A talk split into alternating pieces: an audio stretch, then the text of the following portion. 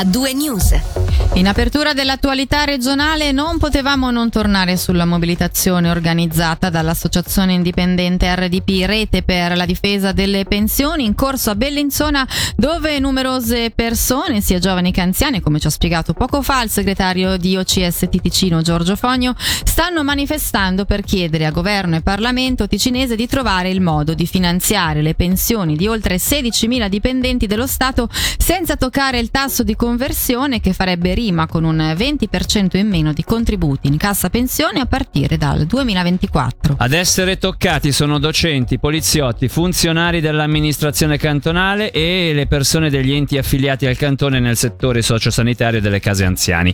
Concentrandoci sul settore dell'istruzione, oggi, prima ancora della mobilitazione, si sono verificati in tutto il Ticino più momenti di sensibilizzazione nelle scuole che hanno coinvolto anche gli allievi, come ha dichiarato al microfono di Angelo Chiello, il presidente del sindacato OCST Docenti Gianluca De Torre. Beh, il messaggio è stato quello innanzitutto di potersi incontrare tra docenti ed esprimere questo disagio davanti alla gestione della cassa pensione. Nelle sedi quindi ci si è incontrati sui sedini scolastici con degli striscioni, con delle locandine, con degli stickers adesivi ad esprimere eh, con degli slogan la nostra preoccupazione. In alcuni casi è stato proprio anche comunicato il tutto agli allievi spiegando loro il senso del, della manifestazione e spiegando come funziona il sistema pensionistico in Svizzera, quindi facendo anche un po' di civica. La preoccupazione cresce perché eh, sarebbe la seconda volta a distanza di, di, pochi anni, di una decina d'anni, che eh, si mette mano ai redditi pensionistici dei docenti senza avere di persona contropartita, quindi insistendo sempre sulla stessa generazione in pratica. Eh, la preoccupazione è anche quella di vedere che il CDA della Cassa Pensione formula delle proposte che magari il governo accetta e che poi però quando vengono presentate in Gran Consiglio vengono affossate dalla decisione del Gran Consiglio. Quindi c'è preoccupazione perché nel frattempo si avvicinano dei termini, si avvicina il calo delle rendite e non si capisce bene che cosa si voglia fare, in quale modo si voglia scendere e se ci siano misure compensative. Quindi chiediamo che l'interlocutore si sieda al tavolo e discuta con noi e ci, ci dia delle risposte chiare. In questo momento è in corso questa mobilitazione nella capitale, ma quanto tempo c'è per intervenire? 7-8 mesi al massimo, cioè, consideriamo che il calo delle rendite è previsto dalla 1 gennaio del 2024. Noi evidentemente chiediamo l'apertura rapida di una negoziazione e chiediamo un progetto che preveda delle misure, che preveda anche un passo indietro sul taglio delle rendite e potendo discutere con il Consiglio di Stato avendo però delle garanzie anche sulle decisioni in Gran Consiglio. A proposito di governo e soldi pubblici, oggi in primo piano c'è anche il preventivo cantonale per il 2023 presentato in conferenza stampa dal Consiglio di Stato che per le casse cantonali prevede un disavanzo di oltre 80 milioni di franchi e che per il Ticino potrebbe aumentare di altri 137 milioni se a fine anno la Banca Nazionale Svizzera non verserà le quote derivanti dai propri utili. E su questo tema gli economisti di UBS in giornata hanno pubblicato un'analisi secondo la quale quest'anno i cantoni dovranno rinunciare ai milioni della BNS. Per arrivare al pareggio di bilancio entro il 2025 dall'anno prossimo potrebbe quindi essere necessario agire sulle uscite parcheggiando degli investimenti già previsti.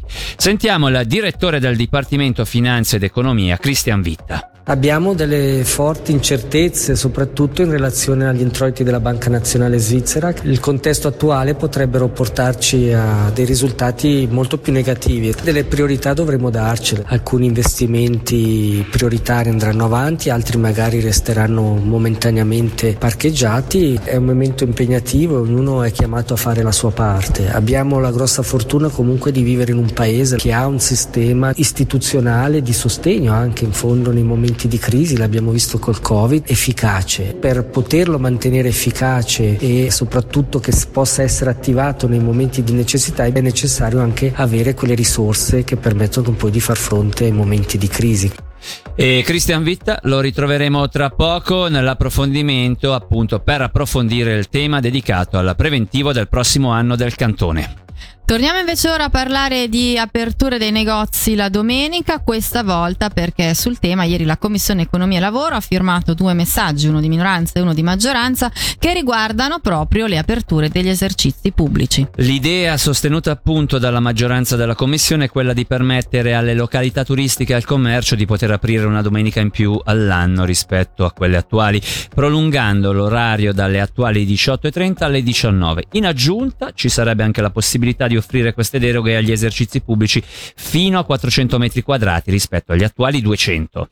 Un'idea che però non raccoglie il consenso dei sindacati come Unia, la responsabile del settore terziario Chiara Landi, abbiamo chiesto come mai abbiamo oh, commentato questa iniziativa come spudorata perché in effetti non ha nessun rispetto per i lavoratori e le lavoratrici impiegate nel commercio dettaglio che già hanno subito dei forti peggioramenti rispetto alle loro condizioni di lavoro uh, con l'introduzione della legge sugli orari di apertura dei negozi che entra in vigore nel uh, 2020 queste uh, richieste della parte che sostiene appunto queste iniziative e questa deregolamentazione andrebbero a peggiorare ulteriormente queste condizioni perché amplierebbero moltissimo lo spettro delle aperture. Magari un eh, periodo particolare come questo a livello di crisi economica e anche a livello di posti di lavoro, questa possibilità non potrebbe essere un, una parte di soluzione a queste problematiche? Dopo poco più di un anno dall'entrata in vigore vigore, noi possiamo dire che effetti questa legge ha peggiorato le condizioni di lavoro, che non ha aumentato la manodopera impiegata nel, nel settore, ma che anzi l'ha ulteriormente precarizzata, uh, perché ha creato una, un effetto effetto nefasto ad esempio sulla contrattualistica, sono moltiplicati i contratti precari, i contratti part-time, soprattutto quei contratti su chiamata senza ore garantite. Sarebbe andare ad aggiungere un altro giorno di apertura all'anno oltre ai cinque giorni che sono stati già aggiunti un anno e mezzo fa. Le zone turistiche praticamente ricoprono la quasi interezza del territorio per 11 mesi all'anno. Questa secondo noi è una deregolamentazione selvaggia uh, che va non solo a scapito della distribuzione persone che ha la forza economica e anche di manodopera per poter far fronte a delle aperture con questo ampio spettro. I piccoli non, ri- non riusciranno a far fronte a questa concorrenza.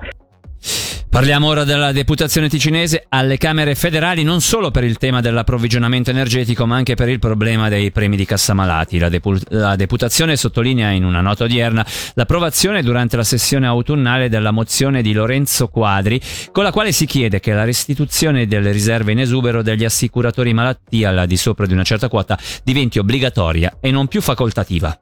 E da Berna, in un certo senso, ci spostiamo a Lugano per parlare di eventi, perché questa mattina è stata presentata l'edizione 2022 di Patriziamo. La manifestazione, dopo due anni, torna finalmente in presenza e si terrà in occasione della festa d'autunno da venerdì 30 settembre a domenica 2 ottobre. In un comunicato stampa della città viene spiegato che la realtà dei patriziati, pur fondamentale per la conservazione del patrimonio culturale e per lo sviluppo del territorio dal punto di vista economico e sociale, è poco conosciuta dalle nuove generazioni. Da qui la necessità di organizzare questo tipo di manifestazione. Sentiamo il sindaco di Lugano Michele Foletti, intervistato da Michele Sedili l'occasione per presentare l'attività dei nostri 15 patriziati che sono sul territorio di Lugano, che variano in modo significativo perché abbiamo dei patriziati che sono urbani, quindi penso al patriziato di Lugano che non ha territorio ma elargisce le borse di studio per arrivare fino ai patriziati più di montagna che hanno come compito la cura del territorio, la gestione dei alpeggi e quindi un mondo molto molto variegato che consente alla città di gestire il suo territorio e portare avanti anche dei progetti di sviluppo, soprattutto in quegli ambiti che non sono così convenzionali per la città di Lugano, che possono essere quelli dell'agricoltura, della gestione dei boschi e dell'allevamento. Negli ultimi due anni, a causa o grazie al Covid, abbiamo sviluppato tutta una serie di attività online e quindi sul sito della città si troverà tutta una parte legata ai patriziati con video, con eh, progetti che vengono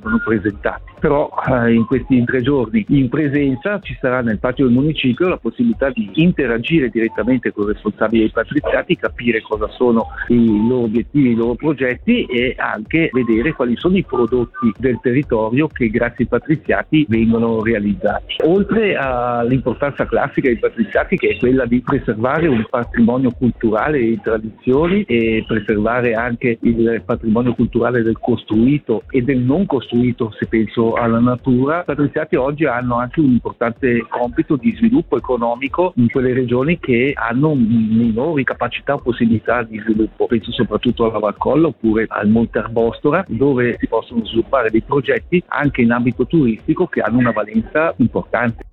E chiudiamo con la notizia di un incontro che si è svolto ieri sera tra genitori e Dipartimento Educazione, Cultura e Sport riguardo la scuola del Luganese, il cui direttore è stato arrestato per atti sessuali con fanciulli. Molti genitori avrebbero ricordato che negli anni sono state numerose le segnalazioni di comportamenti inappropriati dell'uomo.